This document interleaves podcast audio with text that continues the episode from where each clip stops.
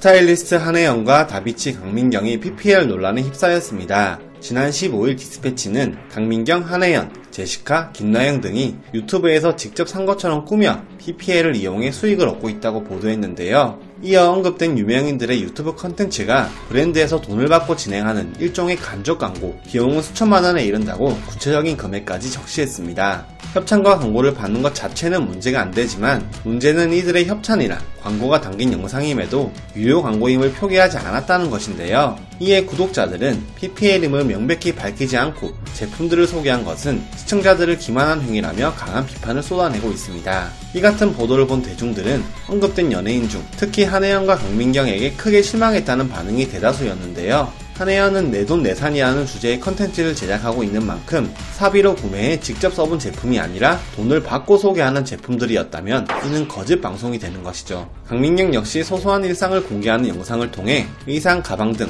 다양한 제품들을 실제로 이용하고 개인 소장품들을 보여줘 시청자들의 관심과 구매 욕구를 높이고 있는데요. 알고 보니 소소한 척만 하는 광고용 제품이었다면 이는 시청자 기만 행위로 보일 수밖에 없습니다. 더군다나 강민경은 지난해 2월 MBC 라디오스타 출연 당시 구독자는 9만 명이지만 채널 수입은 0원이다 라고 밝혀 화제가 된 적이 있습니다. 유튜브 시작 3개월 만에 구독자 수 3만 명을 돌파했지만 유튜브 수익 등록법을 몰랐다. 아직 한 번도 정산이 안 됐다고 밝혀 화제가 되기도 했었는데요. 그러면서 유튜브는 아예 돈을 생각 안 하고 하고 있다고 밝혀 박수를 받기도 했죠.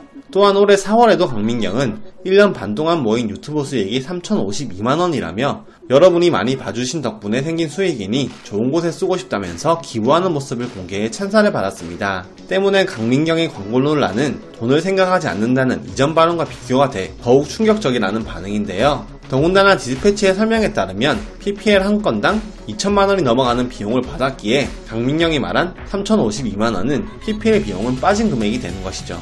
디스패치의 이 같은 보도 이후 한혜연 측은 광고 및 협찬을 받은 슈스스 컨텐츠에 대해 유료 광고 표기를 하는 것을 기본 원칙으로 컨텐츠를 제작해 왔으나 확인 결과 일부 컨텐츠에 해당 표기가 누락된 것을 확인했다고 인정했습니다.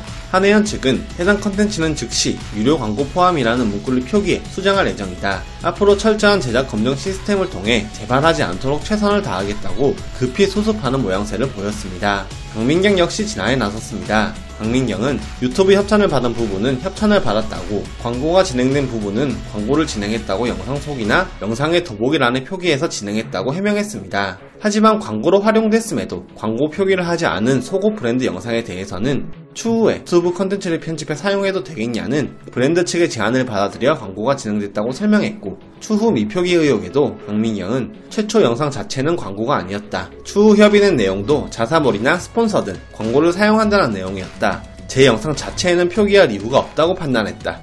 위법 행위는 하지 않았다는 뜻을 내비쳤죠. 두 사람 모두 어느 정도는 인정하고 해명을 했지만 신뢰를 바탕으로 이들의 컨텐츠를 지켜본 시청자들은 비판적인 반응을 쏟아내고 있습니다.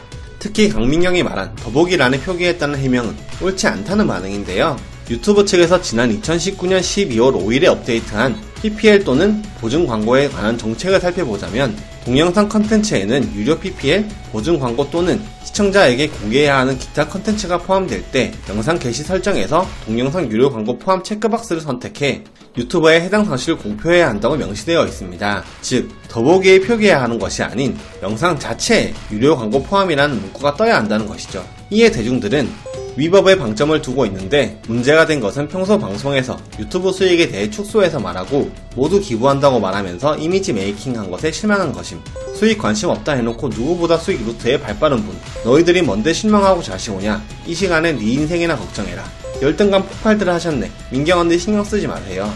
한혜연 씨는 좀 충격이네요. 정말 옷과 패션을 사랑하고 진심으로 트렌드를 알려준다고 생각했는데 앞으로 한혜연 씨가 소개하는 상품들은 절대 믿지 못할 것 같아요. 신뢰를 잃어버렸네요. 인정했으니까 앞으로는 그러지 말길 바랍니다 등의 반응을 보이고 있습니다.